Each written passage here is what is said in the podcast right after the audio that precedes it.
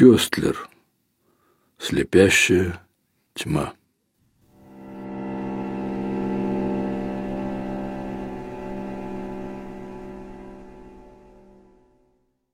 Все персонажи этой книги вымышлены автором. Исторические обстоятельства, определившие их поступки, взяты из жизни.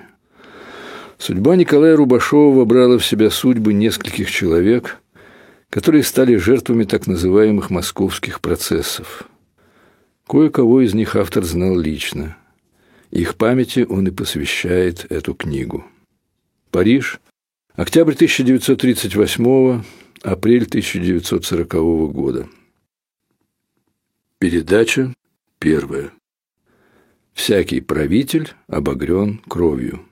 Сен-Жюст. Дверь камеры, лязгнув, захлопнулась. Рубашов привалился к двери спиной, постоял так несколько секунд и закурил. Справа от него на узкой койке лежали два застиранных одеяла и набитый свежей соломой тюфяк. Слева торчал водопроводный кран. Железную раковину изъела ржавчина. Возле раковины стояла параша. Ее совсем недавно дезинфицировали. Он почувствовал запах хлорки. Кирпичные стены глушили звук, но зато по штукатурке у труб отопления перестукиваться было, наверное, можно. Да и трубы, разумеется, были звукопроводными. Окно начиналось на уровне глаз, и он мог выглянуть в тюремный двор не подтягиваясь вверх на прутьях решетки. Рубашов внимательно оглядел двор. Вдоль стен тянулась расчищенная тропка, значит, здесь разрешались прогулки. «Все нормально», — заключил он. До рассвета было еще далеко. Звезды, несмотря на блеск фонарей, льдисто и ясно сверкали в небе. Он снял башмаки, потом устало опустился на койку, положил в ее изножие окурок и несколько минут просидел, не шевелясь. Наконец он лег, вытянул ноги и плотно укутался верхним одеялом. Его часы показывали пять, и вряд ли здесь подымали заключенных раньше семи, особенно зимой. Он проваливался в сонное забытье и подумал, что его не вызовут на допрос по крайней мере дня три или четыре. Сняв пенсне, он положил его на пол, улыбнулся и закрыл глаза. Ему было тепло и удивительно покойно. Первый раз за многие месяцы он засыпал без страха перед снами. Когда надзиратель, не входя в камеру, выключил свет и заглянул в глазок, Рубашов, бывший народный комиссар, спал, повернувшись спиной к стене и положив голову на левую руку – Рука окостенела вытянулась над полом, и только безвольно опущенная ладонь слегка подергивалась. А за час до этого, когда два работника Народного комиссариата внутренних дел стучались к Рубашову, чтобы арестовать его, ему снилось, что его арестовывают. Ему снилось, как обычно, что в дверь барабанят, и что на лестнице стоят три человека, которые собираются его арестовать. На них была новая с иголочки форма, мундиры претарианцев Третьей империи. А околыши фуражек и нарукавные нашивки украшала эмблема молодой диктатуры – хищный паукообразный крест. В руках они держали огромные пистолеты, а их сапоги, ремни и портупеи удушающе пахли свежей кожей. И вот они уже здесь, в его комнате, они уже стояли вплотную к кровати, а он все пытался надеть халат – но рукав как нарочно был вывернут наизнанку, и руке не удавалось его нащупать. Рубашов сделал последнее усилие напрасно. На него вдруг напал столбняк. Он не мог пошевелиться, с ужасом понимая, что ему необходимо, жизненно важно вовремя найти этот проклятый рукав. Бредовая беспомощность нескончаемо длилась, Рубашов стонал, метался в кровати, на висках у него выступил холодный пот – его рука дергалась под подушкой, лихорадочно нашаривая рукав халата. И, наконец, с привычным ощущением, испытанным и пережитым сотни раз за последние годы, Рубашов обычно открывал глаза. Он несколько раз глубоко вздохнул, как бы смакуя воздух свободы, вытер платком вспотевший лоб, промокнул небольшую лысину на макушке и с возвратившейся к нему иронией подмигнул цветной литографией первого. Она висела над кроватью Рубашова так же, как она неизменно висела над кроватями, буфетами или комодами во всех квартирах Рубашовского дома, во всех комнатах и квартирах его города, во всех городах его необъятной родины, потребовавшей от него в свое время героических подвигов и тяжких страданий, а сейчас опять распростерший над ним необъятное крыло своего покровительства. Теперь Рубашов проснулся окончательно, но стук в дверь слышался по-прежнему. Двое, которые пришли за Рубашовым, совещались на темной лестничной площадке. Дворник Василий, взятый понятым, с трудом дышал от страха. Один из работников НКВД, тот, который был помоложе, предложил пару раз пальнуть в замок. Старший работник был против стрельбы. Арест следовало произвести без шума. Они снова принялись ломиться. Молодой забухал в дверь сапогом. Наконец сломанная дверь распахнулась. Трое людей сгрудились у кровати. Молодой держал в руке пистолет. Тот, что постарше, стоял на вытяжку, как будто застыл в положении смирно. Василий чуть сзади прислонился к стене. Рубашов вытирал вспотевший лоб и, близоруко щурясь, смотрел на вошедших. «Гражданин Николай Залманович Рубашов», — громко сказал молодой работник, — «именем революции вы арестованы». Рубашов нащупал под подушкой пенсне, вытащил его и приподнялся на постели. Теперь, когда он надел пенсне, он стал похож на того Рубашова, которого Василий и старший работник знали по газетным фотографиям. Старший еще больше подобрался и вытянулся. Молодой, выросший при новых героях, сделал решительный шаг к постели. «А ну-ка, уберите вашу пушку, товарищ», — проговорил Рубашов, — «и объясните, в чем дело». «Вы что, не слышали? Вы арестованы», — сказал молодой. «Давайте, одевайтесь». «У вас есть ордер?» — спросил Рубашов. Старший вынул из кармана бумагу, протянул Рубашову и снова застыл. Рубашов внимательно прочитал документ. «Что ж, ладно», — проговорил он. «На чужих ошибках не научишься, мать его». В доме опять воцарилась глубокая тишина, но у всех четверых было странное ощущение, что жители не спят и, лежа в постелях, стараются даже как бы и не дышать. Внизу у подъезда стояла машина новейшей американской модели — Шофер, тоже в форме комиссариата, завел мотор и включил передачу. За углом асфальтовое покрытие кончилось, и хотя они ехали через центр города, мощенную разбитым булыжником мостовую рассекали глубокие неровные колеи, подернутые льдом и присыпанные снегом. Шофер ехал со скоростью пешехода, однако прекрасно подрессоренная машина скрипела и стонала, как старая телега. «Жалко машину», — сказал Рубашов негромко. «Мы платим за иностранные автомобили золотом и доканываем их по нашим-то дорогам в несколько месяцев». «Это уж точно. С дорогами у нас пока плоховато», — отозвался тот, что был постарше. Однако молодой враждебно спросил. «У капиталистов дороги лучше, что ли?» Рубашов помимо воли улыбнулся. «А вы когда-нибудь бывали за границей?» «Я и так знаю, что у них делается. На меня-то буржуазная пропаганда не действует.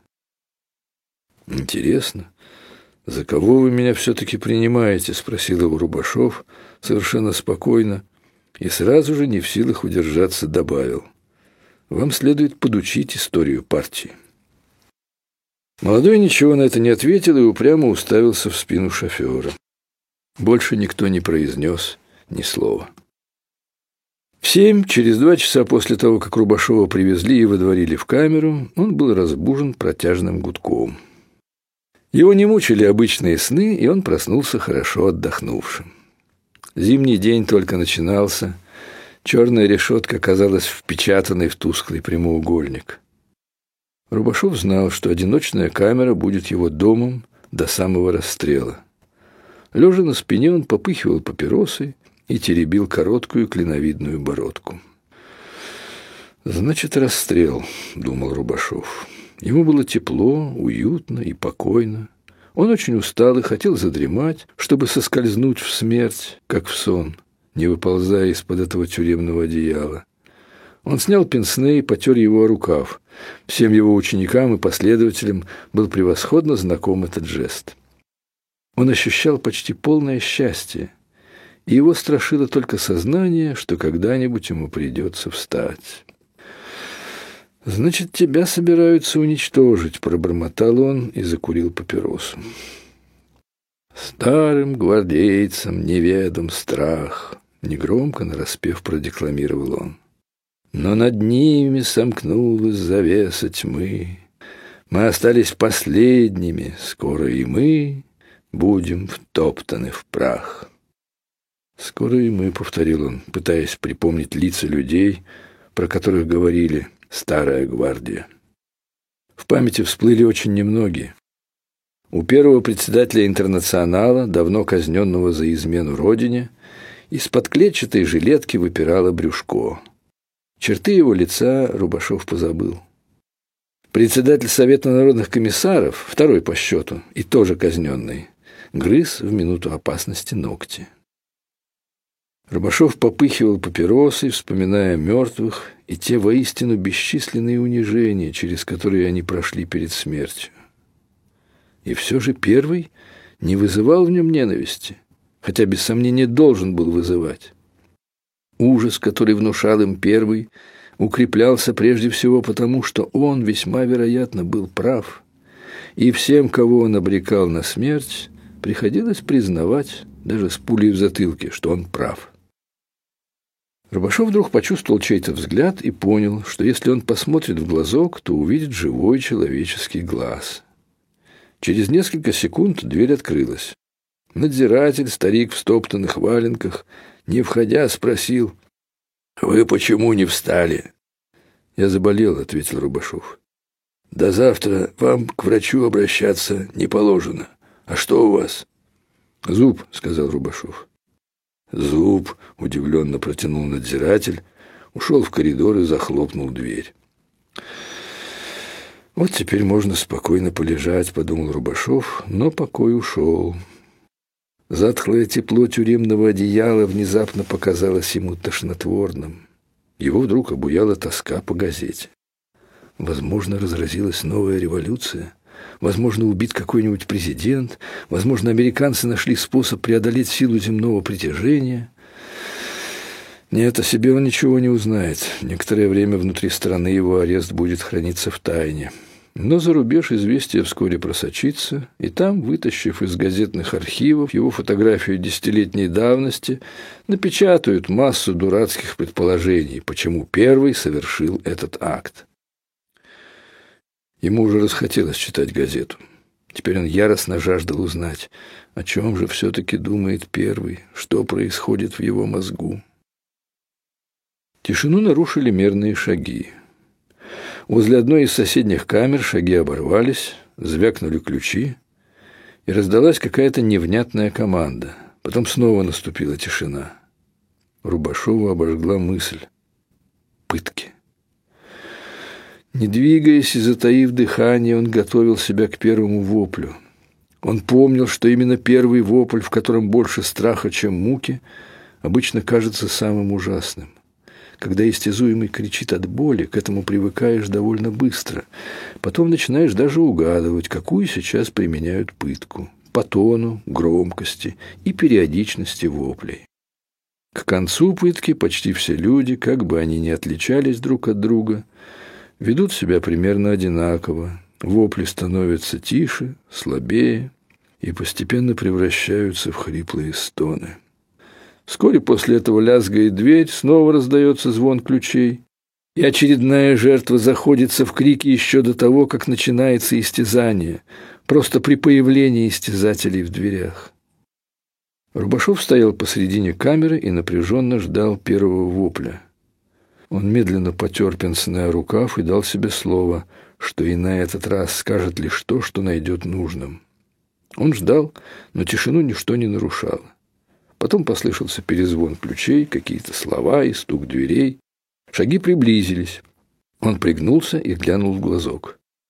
Напротив у 407 камеры стояли два вооруженных охранника, один из которых был очень высоким, три баландера, явно из заключенных, двое держали бачок с чаем, третий нес хлебную корзину, и старик-надзиратель в стоптанных валенках. Пыток не намечалось. Разносили завтрак. Двери камер открывались и закрывались, но к нему пока что никто не входил. Он нагнулся и заглянул в глазок с нетерпением, думая о горячем чае. Ему было видно четыре камеры, от 401 до 407. Оказывается, они раздавали завтрак сначала заключенным нечетных камер, а теперь шли по его стороне.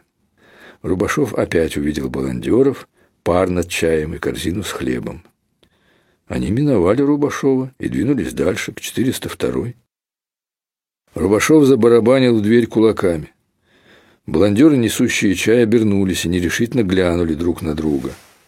Охранник дал приказание надзирателю, и тот безразлично пожал плечами и медленно двинулся к Рубашовской камере.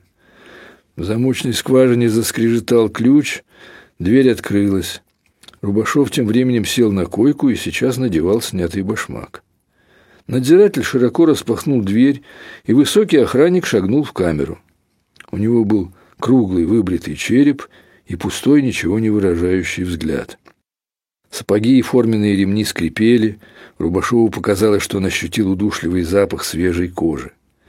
Охранник остановился возле параши и, не торопясь, оглядел камеру, которая сразу сделалась меньше, просто от присутствия этого человека. «Камера не убрана», — сказал охранник. «А вам наверняка известны инструкции». На каком основании я лишен завтрака? Рубашов сквозь пенсне посмотрел на охранника и увидел по петлицам, что это следователь. Если вы хотите обратиться с просьбой, встаньте, негромко проговорил следователь. У меня нет ни малейшего желания ни разговаривать с вами, ни обращаться к вам с просьбой, ответил Рубашов, зашнуровывая ботинок. Тогда больше не стучите в дверь, иначе к вам будут применены обычные в таких случаях дисциплинарные меры проговорил следователь ровным, ничего не выражающим голосом. На его круглом выбритом черепе Рубашов увидел широкий шрам, а на груди ленточку Ордена Революции. «Выходит, и ты участвовал в гражданской войне?» С невольным уважением подумал Рубашов. А, впрочем, все это было давно и не имеет теперь никакого значения. «Есть ли у вас еще какие-нибудь просьбы?» Без всякой иронии спросил следователь. Есть, устало ответил Рубашов. Избавьте меня от вашего присутствия. Следователь двинулся к выходу. Надзиратель звякнул связкой ключей. Рубашов отвернулся и подошел к окну. Рубашов размеренно ходил по камере. Шесть с половиной шагов к окну, шесть с половиной шагов обратно. Его растревожил разговор со следователем, и теперь, потирая пенсне рукав, он припоминал каждое слово. Следователь вызвал в нем вспышку ненависти, и он хотел сохранить это чувство. Оно помогло бы ему бороться. Однако застарелая пагубная привычка становиться на место своего противника принуждала его разглядывать себя глазами только что ушедшего следователя. Вот он сидел тут, этот бывший, наглый, самонадеянный, бородатый человечишка, и с вызывающим видом натягивал ботинок. «Так вот он какой, легендарный Рубашов», — думал Рубашов за следователя со шрамом. «Хнычет, как школьник, что его не накормили. Типичный, мягкотелый, интеллигентишка, нытик. Нет, не для таких мы делали революцию. Он нам помог ее делать, верно. В те времена он был бойцом. Но сейчас эту самовлюбленную развалину, этого заговорщика пора ликвидировать. Рубашов потер пенсне рукав, надел его и медленно подошел к окну. Двор внизу был безмолвным и белым. Несколько минут он стоял неподвижно, бездумно прижимаясь к льдистому стеклу. А потом до его сознания дошло, что он слышит негромкий, но настойчивый стук. Он оглянулся и напряженно прислушался. Подойдя к стене, отделяющей его от 402-го, Рубашов тихонько постучал.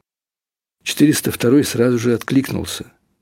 Рубашов удобно устроился на койке, так, чтобы все время видеть глазок. И с бьющимся сердцем принялся слушать.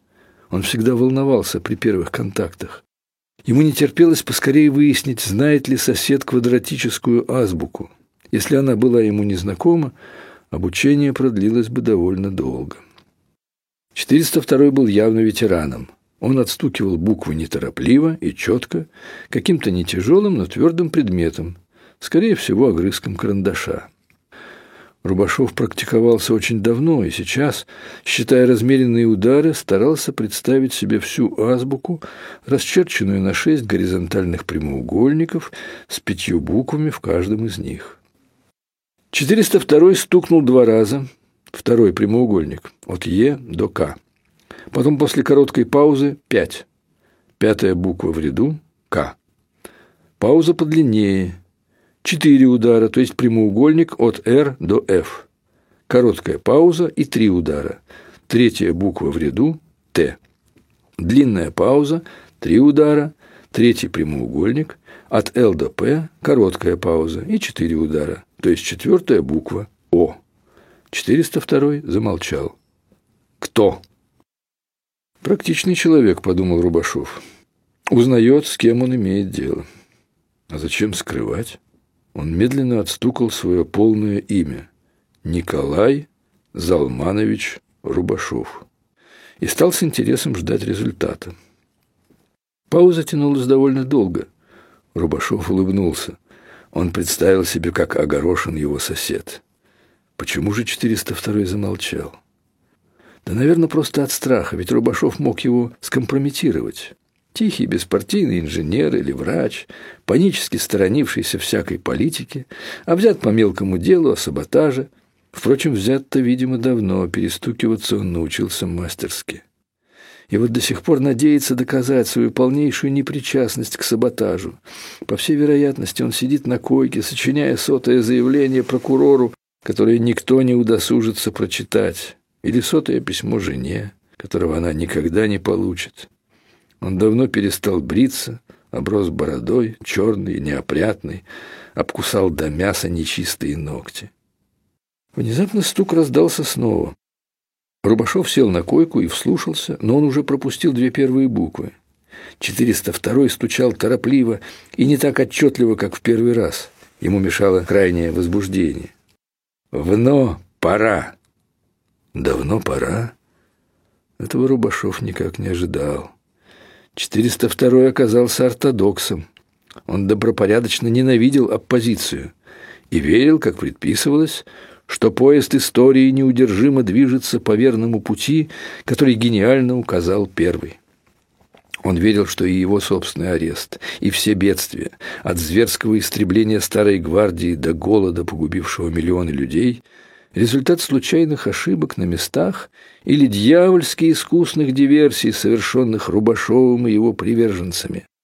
Черная неопрятная борода исчезла, верноподданническое лицо 402 было выбрито, камера убрана строго в соответствии с тюремными предписаниями. Переубеждать его не имело смысла. Он принадлежал к породе твердолобых – но обрывать единственную, а, возможно, и последнюю связь с миром тоже не хотелось, и Рубашов старательно простучал. «Кто?» Ответ прозвучал торопливо и неразборчиво. «А это не твое собачье дело». «Вам видней», — ответил Рубашов и, поднявшись, снова зашагал по камере, резонно считая, что разговор окончен. Однако стук послышался снова, на этот раз громкий и четкий. Видимо, взволнованный, 402 для придания большего веса словам стучал снятым с ноги ботинком.